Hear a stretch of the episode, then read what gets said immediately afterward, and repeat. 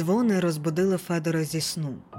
Він засопів незадоволено, трохи застогнав, коли припіднявся з ліжка. Сонце світило йому просто в очі.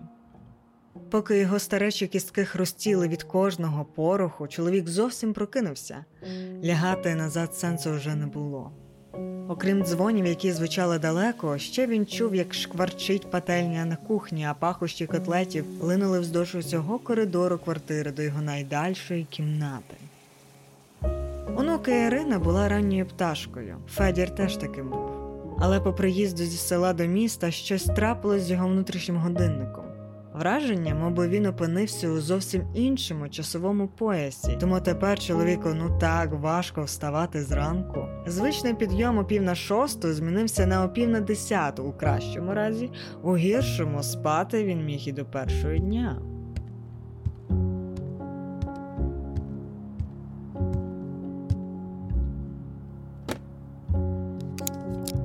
Федір встав, одягнув свій тепленький махровий халат, підняв з тумбочки коло ліжка свої окуляри. Управо не змінював ще з 1960 року, тільки з кейтса. Жартував, що і він, і ця оправа вінтаж.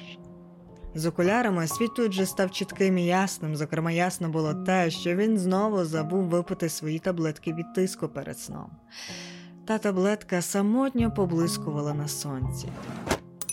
Федір почувався добре, тому просто сховав таблетку у шохляду. Не дай Бог, Ірина побачить, знову сваритиме.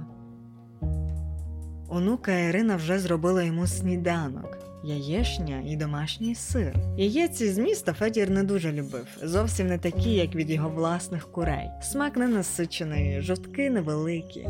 Але все це добро чоловік хутко з'їв, бо то була неділя, об 11-й почнеться літургія. Це буде його перша літургія у міській церкві.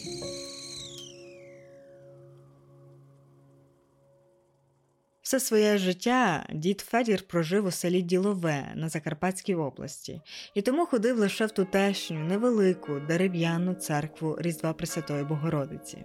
Невелика, але та церква була частиною національної спадщини. А сама дата згадки церкви сягає аж 1780 року. Хоча ще його мама казала, що їхня церква значно давніша. Деякі дерев'яні церкви через їх подовжений вигляд інколи ще називають церквами-кораблями. Так і ця церква мала видовжену базиліку під двохсхилим дахом з низькою баштою, вкритою шатром з маківкою. Вона має повністю збережений ганок з різьбляними стовпчиками і трикутним дашком, влаштованим на випущених брусах.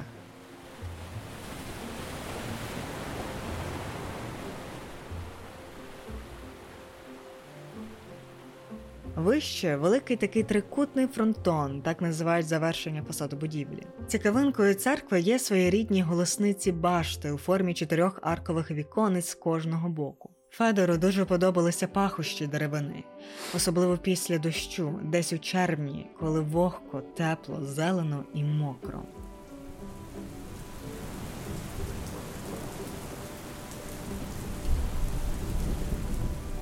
За певною іронією долі, міська церква, до якої його онука ходила, також називалася храмом Різдва Пресвятої Богородиці. Іринка сказала, що йому нова церква точно сподобається велика, простора і світла. А Федір лише ворухнув плечима. Та його церква невелика, дерев'яна, старенька, була для нього затишна і своя.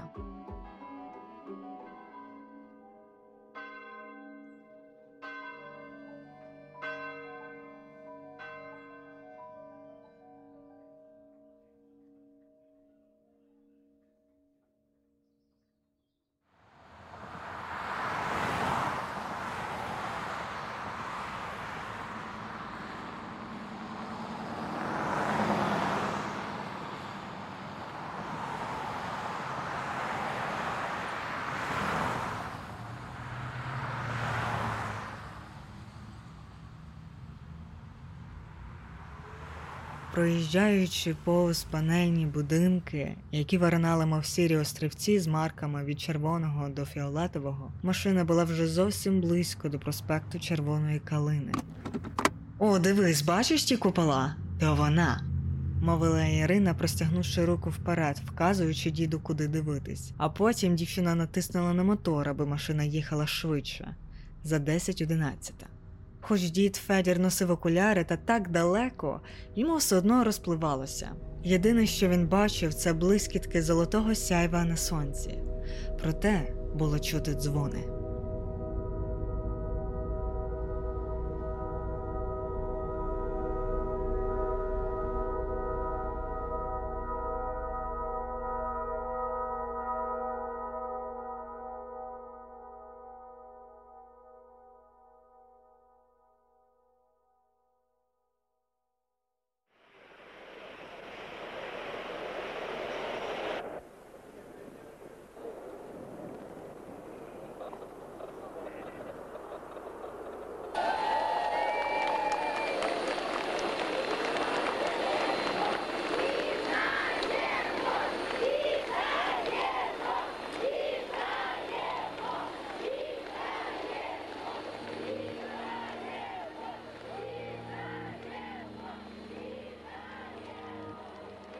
Храм Різдва Пресвятої Богородиці у Сихові, де 26 червня 2001 року відбулася зустріч отця Івана Павла II, папи Римського з молоддю, на яку прийшло близько півмільйона людей, є найвідомішим прикладом української сучасної сакральної архітектури. Архітектором та автором цієї споруди був такий собі канадець українського походження Радислав Жук. Радислав народився 13 вересня 1931 року в Любачеві, це нині Польща, і в 40-х роках його родина переїхала до Австрії, а потім до Канади. То була вже третя хвиля української еміграції, що припадає на кінець Другої світової війни. Жук отримав архітектурну освіту у Монреалі у 1956 році. А от його дипломним проектом була Українська церква, за яку він і здобув перше місце. Радислава Жука називають одним з провідних архітекторів сучасної сакральної архітектури завдяки проєктам церков США та Канаді. І церква Різдва Пресвятої Богородиці у Сихові єдиний його проєкт в Україні.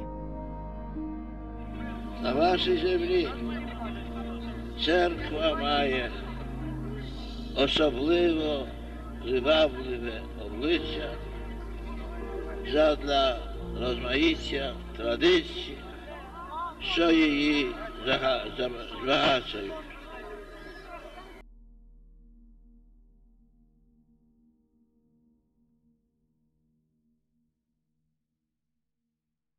Саму церкву будували між 1995 і 2000 роками.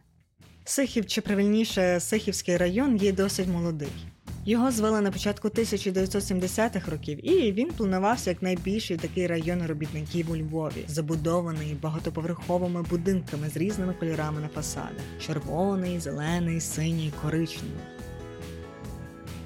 Але у 1989 році, після атеїстичного розпаду, Українська греко-католицька церква вийшла із підпілля і стала легальною і потребувала храмів.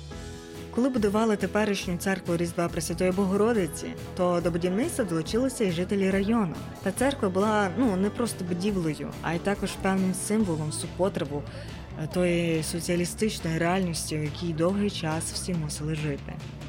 Та все ж нова церква Федору не сподобалась.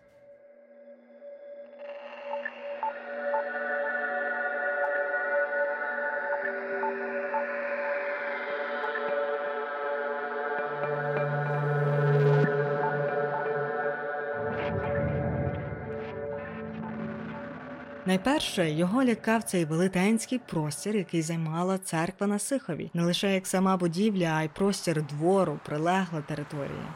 Раніше тут просто планували зробити шість функціональних зон, там з торгівлею, охорони здоров'я, обслуговування, адміністративні органи, там культура, спорт, готелі. Тому е, територія була величезна, величезні шматки зелені. Чоловік почувався дрібним, мовби був усім на виду, зокрема тим мешканцям, що жили у найближчих панельних радянських будинках, які дивилися на перехожих з гори своїх сьомих і дев'ятих поверхів. До того ж, всюди годіли машини, та ще й була колія для трамваю. Друге, що його дещо шокувало, що зовсім поряд з церквою виднілися аж два торгових центри Інтерсіті та ВАМ. А трішки з правого боку навіть видно було, як сяяло велетенське М. Макдональдса. Ну, зовсім інша атмосфера, ніж у нього в селі, де довкола дерев'яного храму росли лише дерева. Чим ближче під'їжджала до церкви машина, тим більшою ставала сама церква. Сам план церкви має риси такого собі типового плану візантійського храму з квадратним хрестом, притвором. Це частина храму між входом і серединою, та апсидом. Напівкруглі виступи у такій будівлі. Храм має п'ять позолочених куполів білого кольору стіни, і сама будівля, вона мов би, вписана у цей навколишній простір, тобто в архітектурному плані не суперечить тим багатоповерховим будинкам навколо. Та на думку Федора, архітектура будівлі виглядала як поскладені одне на одного білі прямокутні бруси. Щось схоже на ті пластмасові іграшки, які мав його наймолодший онук Віктор. Він називав то Лего.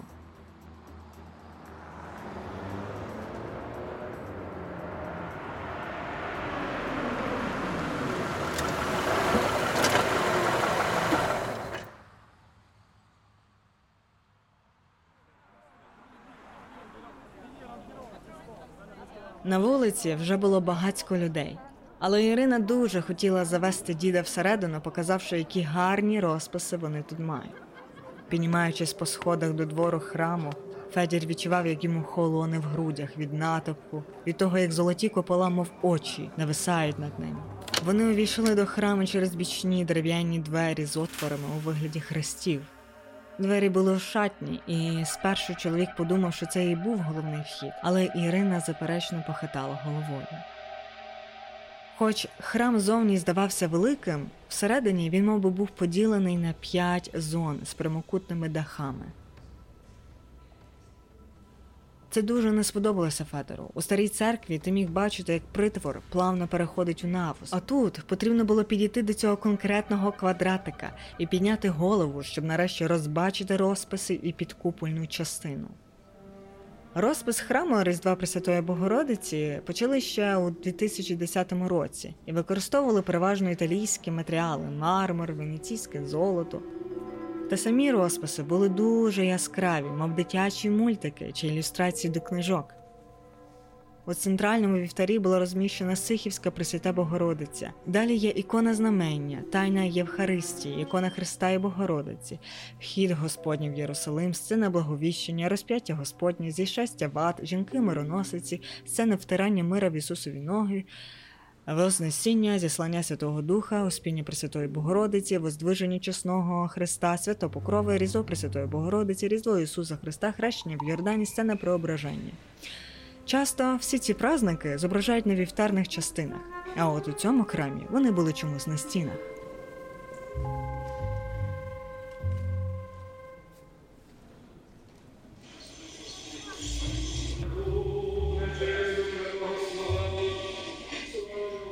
З роздумів про розписи Федора відволік чоловічий спів. Літургія почалася.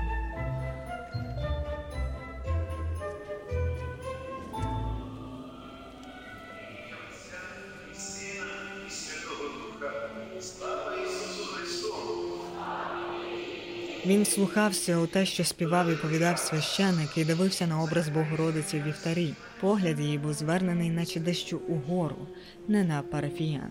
З кожною молитвою чоловік хмурився. Чомусь він ніяк не міг розібрати, що саме співав священник. Фрази були якісь зм'якшені на кінцях, від чого губився увесь сенс. То священик з Канади приїхав прошепотіла Ірина до Федора, помітивши спантеличений вигляд у діда. З Канади. Федір поволі, так щоб онучка не помітила, зачепив рукав свого піджака, аби було краще видно його годинник. То було лише 15 по. До кінця літургії потрібно зачекати ще годину.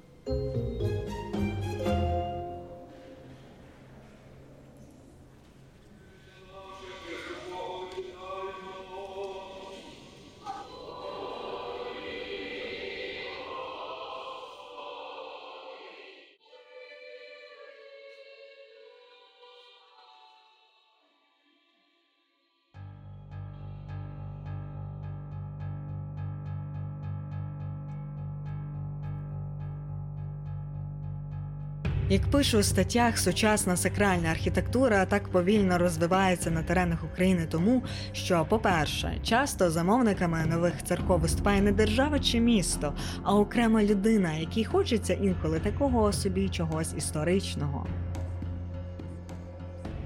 По-друге, у нас немає якогось одного церковного інституту, який би задав стиль все. По-третє, самі архітектори не мають спільної думки навіть не як має розвиватися церква, а чи їй це взагалі треба. Ну і врешті, по п'яте, настоятелі храму бояться, що сучасна церква відлякає парафіян.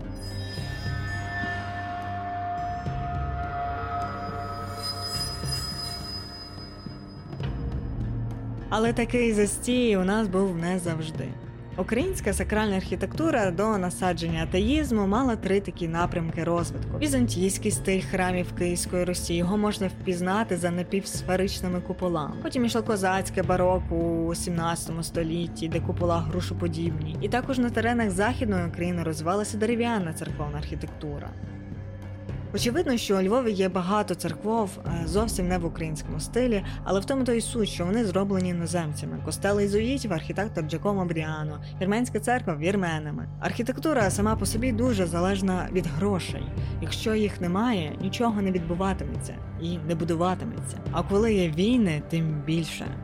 Це все також впливало на те, як розвивалося будівництво церков на наших теренах. Ну і остаточна пауза в розвитку сакральної архітектури прийшла разом з радянською владою. Існуючі церкви перетворили на склади, священиків репресували, церква була нелегальною.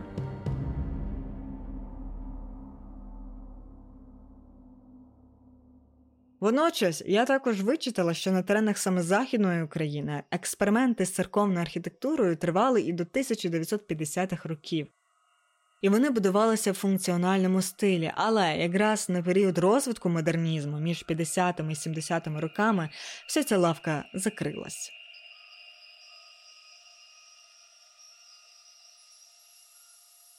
Тож єдине місце, де у повній мірі розвивався український сакральний архітектурний стиль, це була українська діаспора у Канаді та США. Архітектори з діаспори були в основному емігрантами, такими як і Радислав Жук. Хтось виїхав першою хвилею, хтось третьою, але саме цей фактор і вплинув на їх вибір, як саме творити нові храми. Відбувається оце повернення до романтизованого минулого, і як за основу вони звертаються до національної атрибутики наддніпрянської України, як такої універсальної знакової системи репрезентації української ідентичності. Але е, більшість іммігрантів були з західної України, тому вони вирішують поєднати і досвід галицької дерев'яної архітектури. Між цим на долю діаспори випали часи Другого Ватиканського собору у 1969 роках, який проголосив бажаним стилем християнського храму саме функціоналізм. І в результаті класикою сакральної архітектури в США та Канаді були саме модерні церкви.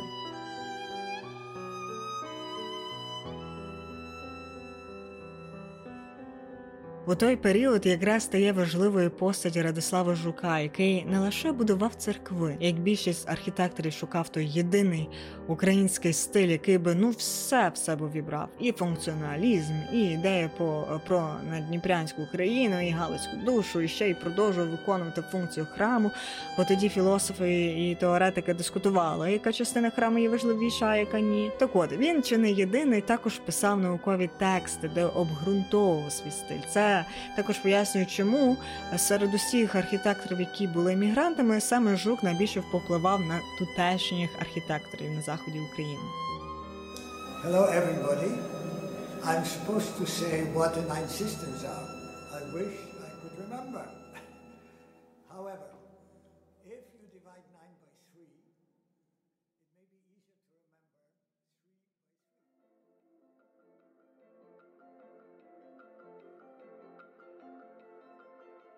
Жук е, вважав вдалим проєктом церкви, що це все в собі поєднало, ту, яка використала такі певні композиційні прийоми. Зокрема, це тонкі вертикальні вікна, фігурні конструкції віконних масивів, переважання прямих кутів і зменшені габарити барабану купола.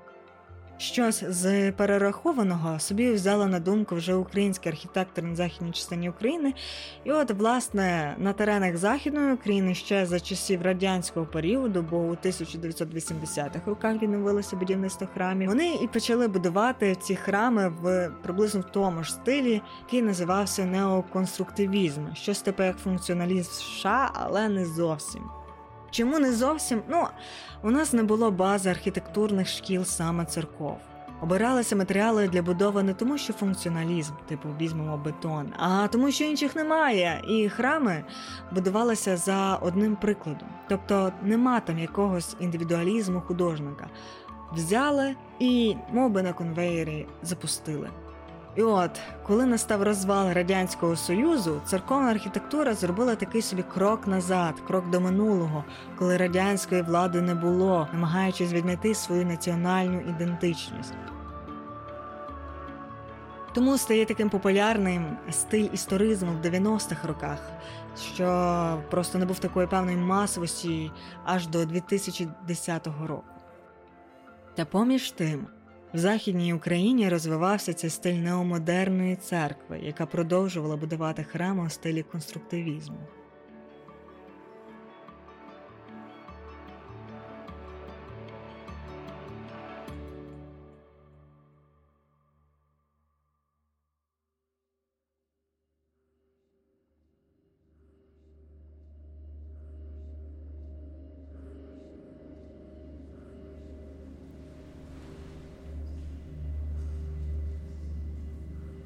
Федір ледь міг дочекатися завершення літургії. Коли священик відспівав останнє Отче наш, він вже був готовий втекти з храму. Сам чоловік спітнів, щоки палали. Ірина таки пішла з ним до виходу. Можливо, діду бракує просто свіжого повітря.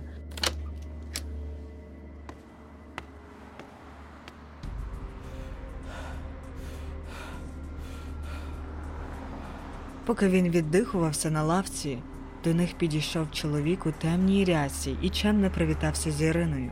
Отець Іван, познайомила дівчина. О, то то ваш дідусь із Закарпаття. Ну як вам живеться? Отець був високого росту, самогрядний, руки склав на животі. Федір спершу хотів відповісти, але задивився на кисті чоловіка. Обидві були вкриті димними, червонуватими плямами, мов би у священика була алергія на щось. Помітивши погляд діда, отець перестав усміхатись і опустив руки додолу, аби рукави закрили кисті, лишивши одні долоні. Ірина казала, що вдома у вас є дуже стародавня церква, дуже гарний такий автентичний інтер'єр. А як вам наша, така сучасна, як бачите, молоді подобається. Отець не дочекався відповіді, а гучно розсміявся. Певне, відповіді й не було потрібно, надто все було очевидно, яка космічна різниця між цими двома церквами. Тому Федір просто змовчав.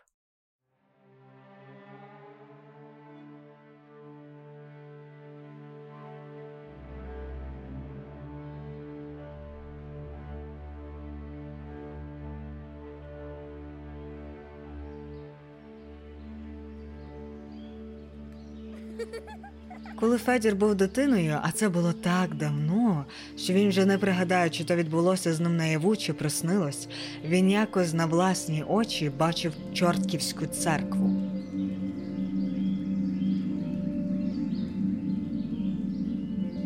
То було рано вранці. Ліс вкрив густий туман після нічної грози, а він мав віднести оцю Василю гостинець від матері молоко від їхньої корови мусі, пиріг з гречкою та бульбою. Дорогу до церкви Федір добре знав, бачив її і взимку, припорошену снігом, і весною зарослою хащами, але чомусь саме того літнього паркого ранку його схопив блуд.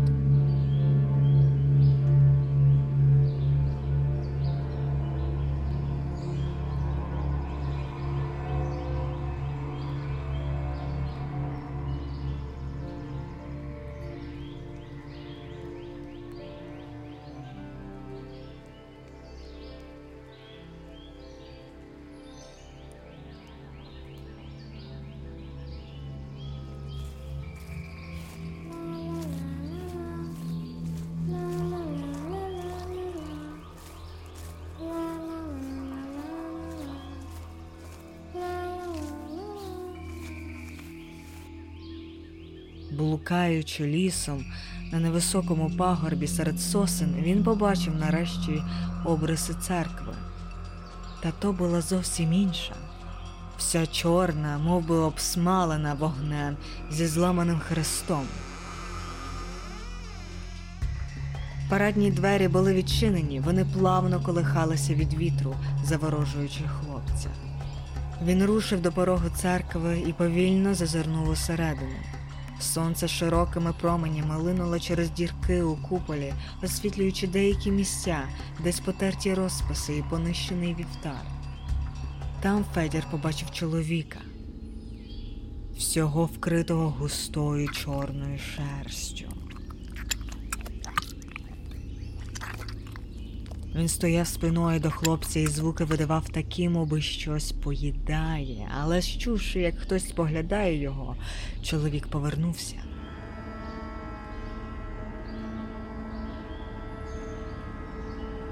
Увесь його рот був у крові, а в руках він тримав дохлого кроля. Очі у нього були, мов полум'я, червоні і скажені.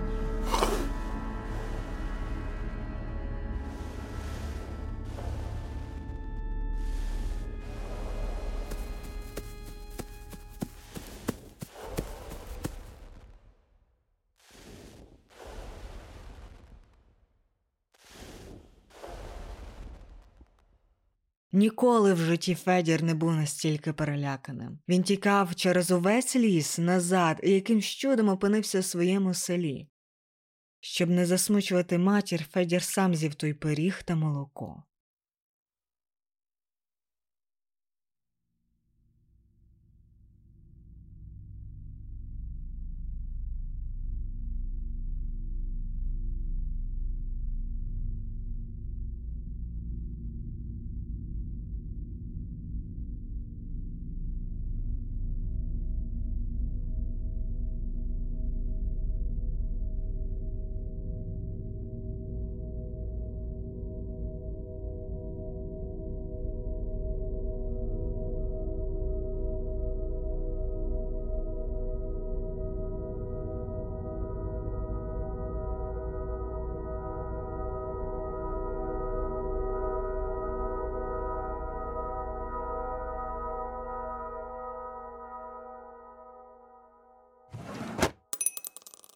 Наступну неділю Федора знову розбудили дзвони. Коли на цей раз вони з внучкою прийшли на літургію, то і парадні двері, і двоє бічних одразу біля парадних були відкриті.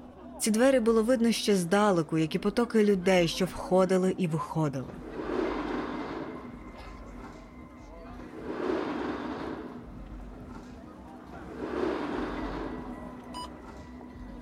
Моби то було не у церкві, а в Арсені чи будь-якому іншому супермаркеті, де двері відчиняються самі по собі.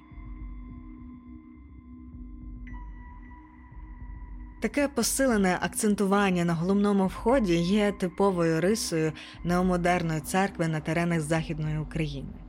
Зазвичай те, що відділяло храм від решти будівель, було саме купола, але зі розвитком міст з, е, з цими 15 поверховими будинками церква вже не була найбільшою міською будівлею, і і архітектори шукали інші шляхи того, як можна показати звичайним людям, що церква завжди для них відкрита, як зробити так, ну щоб люди точно її помітили. Тому вирішили зробити акцент на вхід. Крім входу, були ще три інші такі особливості модерної церкви. Перше це фактура та колір стін. Якщо в довоєнній практиці будівництва церков вони мали різні варіанти кольору і текстури, то в неомодерністських церквах межі 20-21 століть практично завжди користуються гладке тинькування та білі або інколи інші світлі кольори основного об'єму будівлі. І тут це можна поєднати просто з радянським неоконструктивізмом, в яких білий колір домінував у будівлях. Та й в цілому білий колір асоціюється з білими головами, чистотою, божественністю. І цей колір, світлий колір, в цілому був характерний для творчості багатьох значних архітекторів модерністського напрямку. Це є, зокрема, Люк Корбузьє, про якого дуже часто писав Радислав Жук у своїх наукових статтях. Другою особливістю є переосмислення геометрії віконних прорізів. А якщо просто, якщо будете дивитись на неомодерну церкву, то вікна зазвичай такі подовгувасті і довгі. Ось е, це також пояснюють інколи з радянським конструктивізмом, бо цей прийом був вельми поширений у 1970-х-80-х роках, і пов'язаний він із творчістю фінського архітектора Альвара Альто, який мав ну просто вплив на професійний світогляд радянських архітекторів неоконструктивістського періоду. Ну і третьою особливістю є шоломоподібний обрис куполів. Він, по-перше, виглядав досить модерним, а по-друге, відповідав прикладу Римо римсько-візантійського храму, в яких купола теж вони такі мали, мов би, шоломи, просто були більш пласкіші.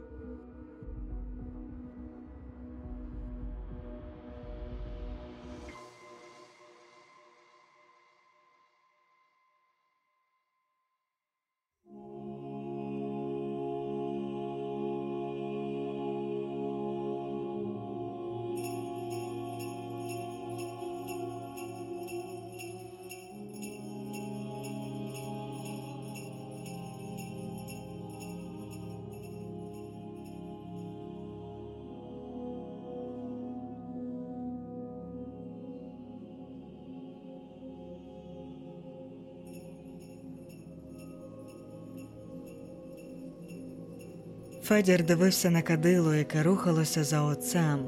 Майже медитативні рухи заспокоювали, але цей запах. Чоловік зморщив ніс, та все ж не зміг впізнати аромат, а також не розумів, що це був за аромат ні солодкий, ні кислий. Він стояв у черзі до сповіді і принюхувався. Врешті взагалі перестав розрізняти будь-які пахощі вже ніс не той, і витяг з кишені плаща хустинку. У цій церкві було кілька сповідалень в одному ряді, тому черга рухалася швидко. І от уже Федір з полегшенням став на коліна в одній, від довгого стояння у нього поколювало в колінах. В ім'я Отця і Сина Святого Духа Амінь. Від священника Федора розділяла дерев'яна градка, але навіть з нею він розумів, що йому попався отець з Канади.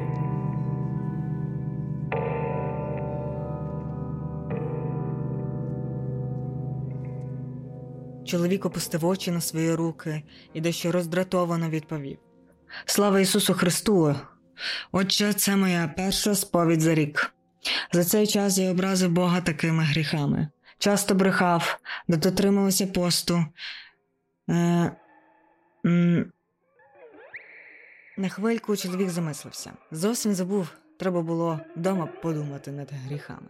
Він хотів ще дещо додати, але відволікся на дивне супіння священика.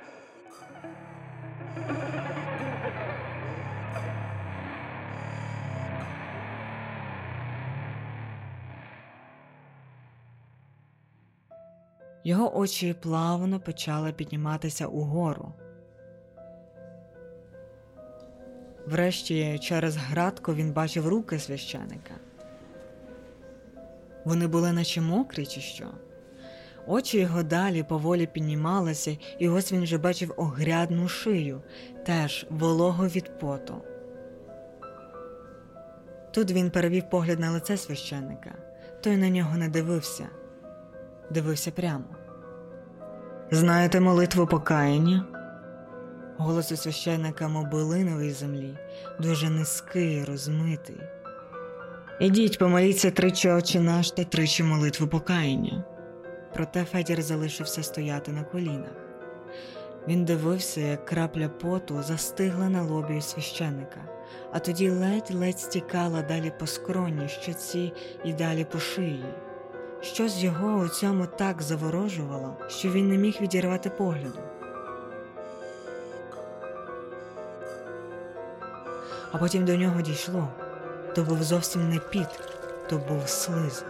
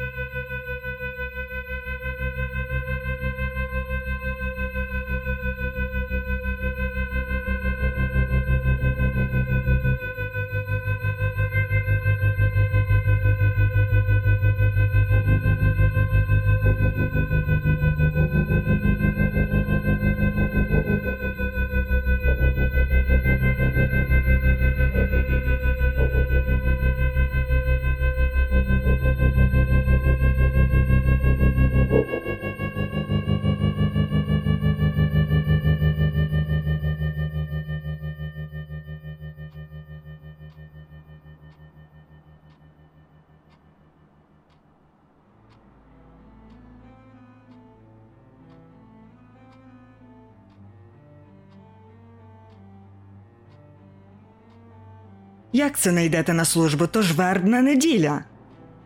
Федір нічого не відповів, лише з утомою подивився на внучку. Іринка стояла спершись об дверцята кімнати, руки складені попереду, у своїй довгій домашній ковтинці скидалася на малу дитину, ніж на 30-річну жінку. Але голос її був такий незадоволений, що Федір почувався, мабуть, не з внучкою говорив, а із власною матір'ю.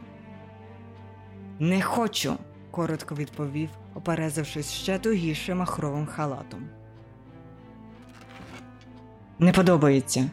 Може, вам молодим таке до вподоби, а мені надто душно серед стільки людей стояти. То що ви будете робити? Сидіти вдома, як той пияк? Посижу.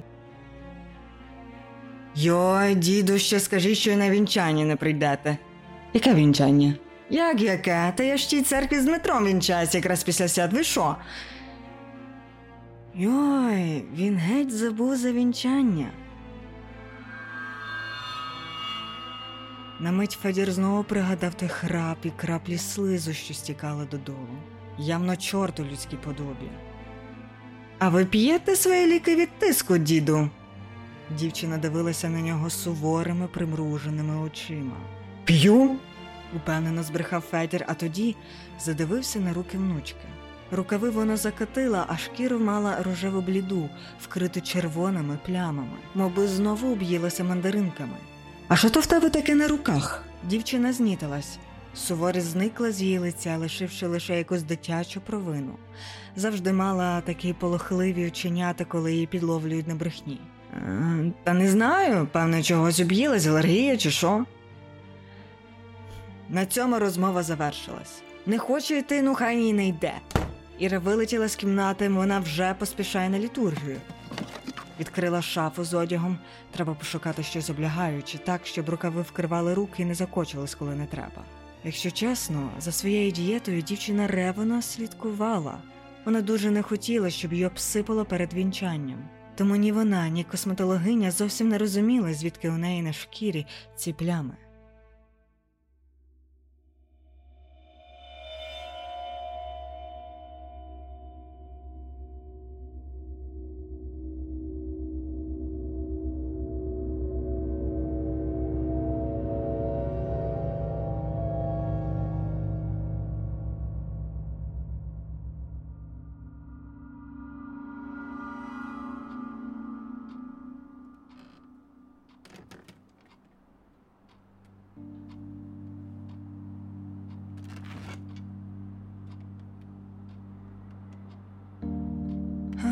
Федір міг би і здогадатися, що онучка матиме вінчання у церкві, в неї проходили передшлюбні науки, але як і багато інших речей, це просто вилетіло з голови через цей переїзд. Він вмістився на своєму ліжечку, дістав пульт і увімкнув телевізор.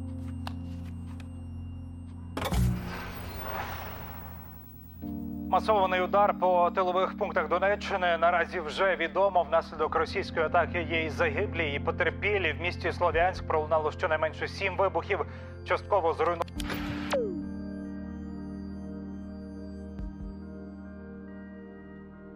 На мене зовсім не хотілося дивитись.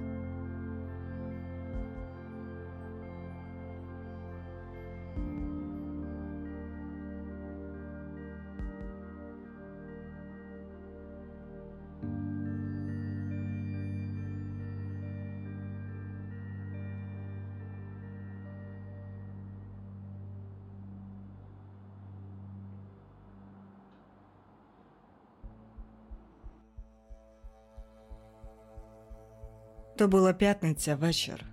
Іринка сьогодні не ночує вдома, лишається у свого Дмитра. А зранку вони повертаються за ним і всією родиною ще з батьками Дмитра підуть на освячення Паски. Внучка вельми нечасто лишала Федора наодинці, і чоловік аж відчував таке давнє задоволення від самотності і можливості робити усе, що захоче. Ні, він міг і з Іринкою робити, що хотів, але вона так панькалася, мовби він 90-річний дід, що ходить під себе, а Федір почувався молодим, йому було лише 78. Та цього разу той час самоти йому потрібен був для роздумування.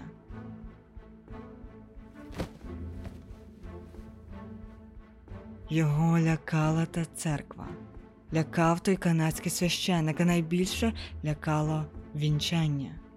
За тривоги у селі він любив ходити до отця Юри і з ним балакати до схочу, і про смерть дружини, і про корову, яку довелося продати, і про кішку, яка кудись щезла, але вертається щовесни з приблудом кошенят від сусідського кота. Якби ж то могти поговорити з отцем Юрою, може, є яка молитва від чортів на вінчанні.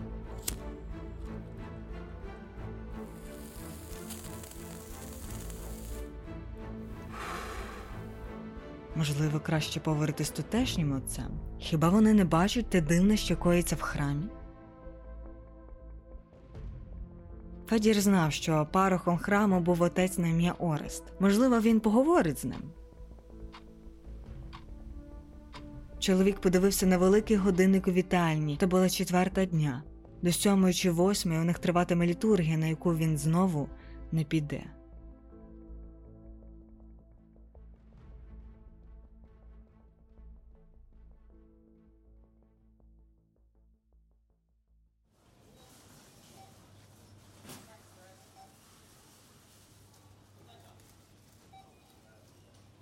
Мама навчила Федора, що якщо ти йдеш до священика, треба завжди мати гостинець.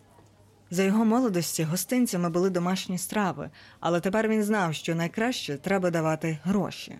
Його пенсії вистачає лише на папіроси та книжки, та й то він же її розтринькав. У кишені він мав лише 50 рублів, то були гривні, але дід так і не перевчився говорити. Чоловік вирішив купити молока. Грошей якраз і для цього вистачило.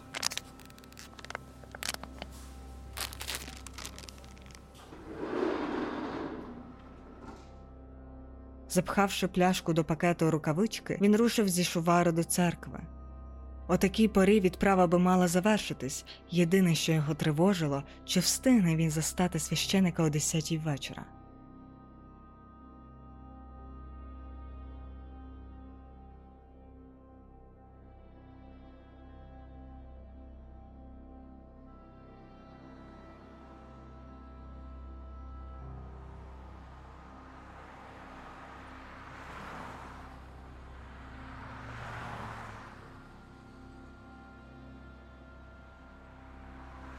Навіть увечері церква Різдва Пресвятої Богородиці віднілася здалеку.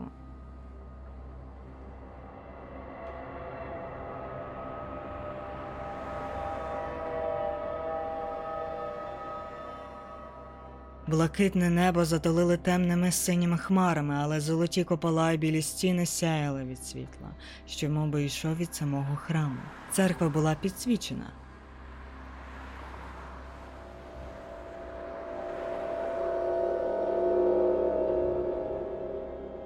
Захід сонця яскравого оранжевого кольору уже розтануло у синяві і зовсім сховалося за всіма цими куполами. Так пізно Федір був на подвір'ї зовсім один.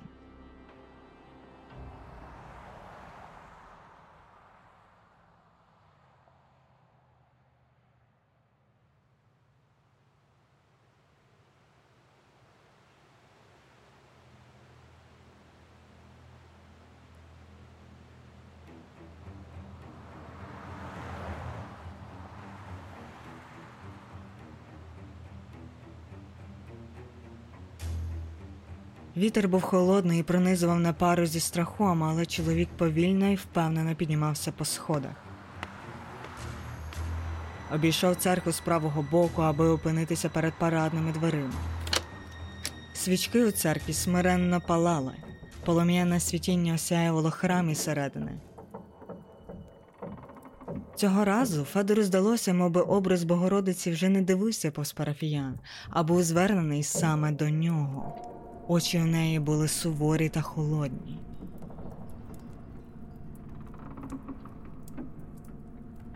З лівого боку храму біля вівтарю Федір побачив звичайні двері, рушив туди. Обережно через крісла ішов. Пакет із рукавички шародив за ним. Проте, поки він ішов повільно, перелякано, двері самі причинилися, і звідти так само не поспішаючи вийшла жінка у чорному монашому вбранні з покритою головою, що зовсім не видно волосся. Федір відчув приємне полегшення, що не один, і бадьоро пришвидшив крок. Слава Ісу, а скажіть отець Орест у храмі? Монахиня стояла до нього спиною. Щовши чоловіка, вона лише повільно розвернулася до нього. Федір зупинився. То була не людина.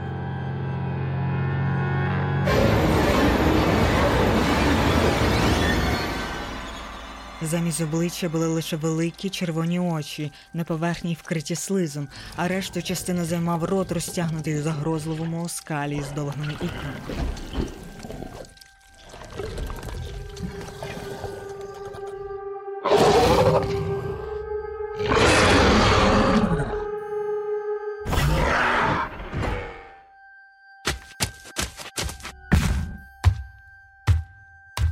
Істота одним стрибком опинилася позаду Федора, перегородивши йому головний вихід. Тепер він бачив, що монаше вбрання ганчірками сповзло з волохатого і слизького тіла, коли воно випрямилось на двох своїх задніх лапах.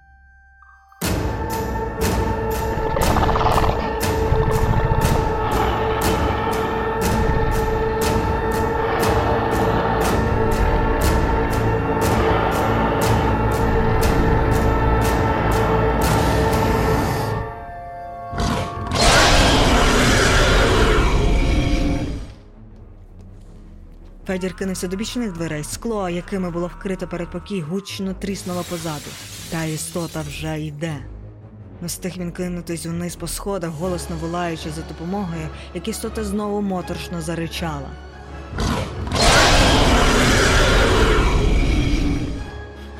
Чоловік повернувся на рик та дарма. Істота повалила його додолу, її кіхті вп'ялися йому у плечі.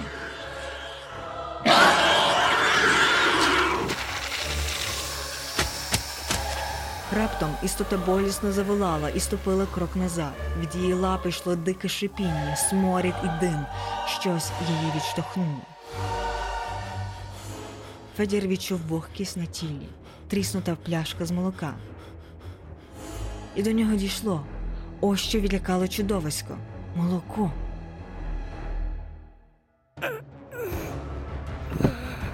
Дід зі стону впав на бік, витягуючи пляшку з пакету. Завбачивши це, істота знову заричала, кидаючись на чоловіка, але Федір встиг відкрити пляшку.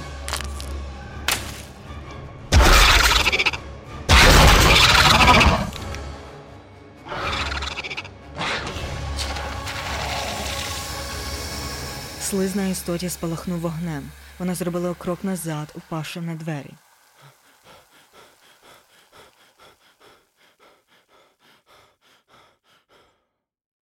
Проте було рано святкувати. Позаду пролунав жахливий рик. Феді розвернувся. До нього тепер наближалася не одна, а кілька таких жахливих істот.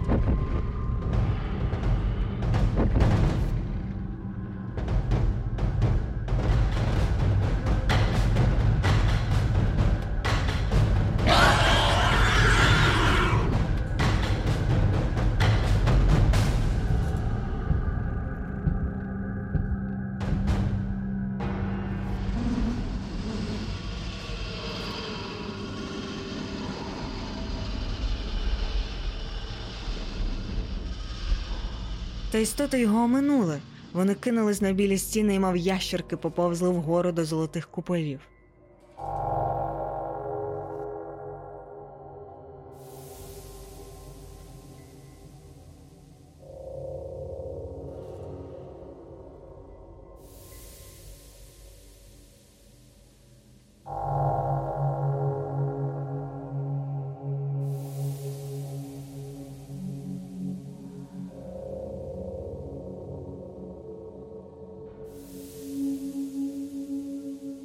Федір подивився у бік.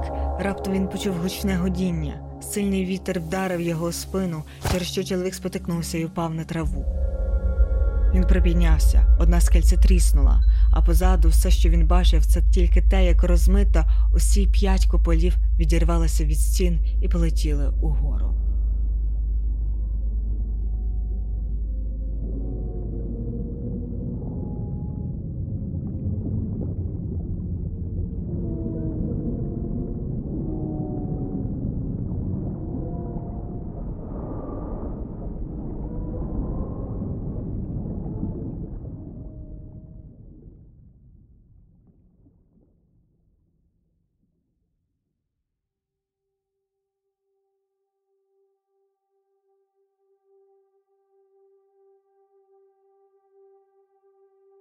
Федір не пам'ятав, як дійшов додому, як піднявся на сьомий поверх будинку. Руки у нього трусилися. Він відчував, як рани від кігтей чудовиська кровоточила, а половина його обличчя заніміла.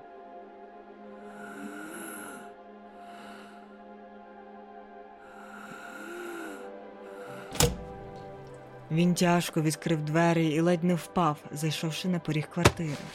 Світло з коридору линило до його темної квартири.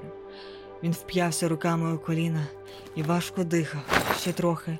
Він впаде просто ось тут на підлогу. Чоловік випростався, щоб вімкнути світло та закляк. З темряви на нього дивилися червоні, палаючі очі.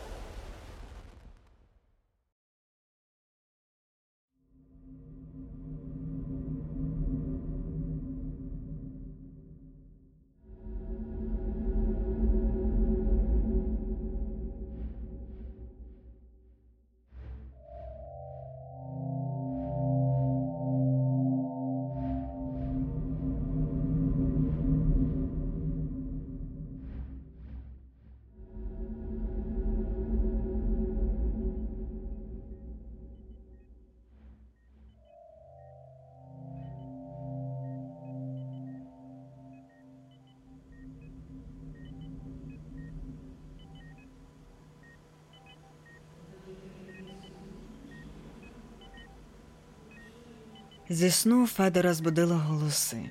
Коли він привідкрив повіки, то лише бачив образи якихось істот, що рухалися туди-сюди. Чоловік лише відчував, якими вологими були його очі, і як йому важко в тілі, мовби воно застигло у бетоні. То була палата лікарні.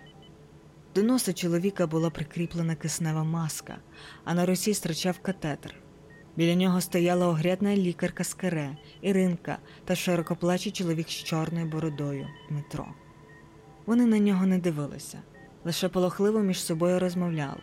Якісь уривки фраз долітали до нього, з кожним разом набираючи більше сенсу. Не певліти тиску. Та ні, перший раз. Довго лежав. Лежав, але чомусь був весь брудний, певне, виходив з дому і погано йому стало ще на вулиці. Якщо він зараз паралізований, як довго це взагалі може тривати? Від інсульту реабілітація триває досить довго. Ну, ранній етап стартує 6 місяців, а сама реабілітація може тривати 2 роки. Забачивши, що дід прокинувся, Іринка повернулася до Федора. Вона намагалася посміхатись і бути суворою водночас, хоча в очах у неї стояли сльози. Йой, діду, казала вам пити ваші ліки від тиску. Тепер будете лежати з інсультом тут. Чуєте мене? То Великдень цього року, паскудний. Ще якийсь бомж вночі підпалив двері нашої церкви. Чорти якісь товчуться, як казала моя бабця Стевці. І хоч Іринка говорила з ним, не будучи певною, чи він хоч щось зрозумів, та Федір добре насправді все розчув. Він важко ворушив повіками, пальці його не слухалися. Справді, на великі свята чорти товчуться.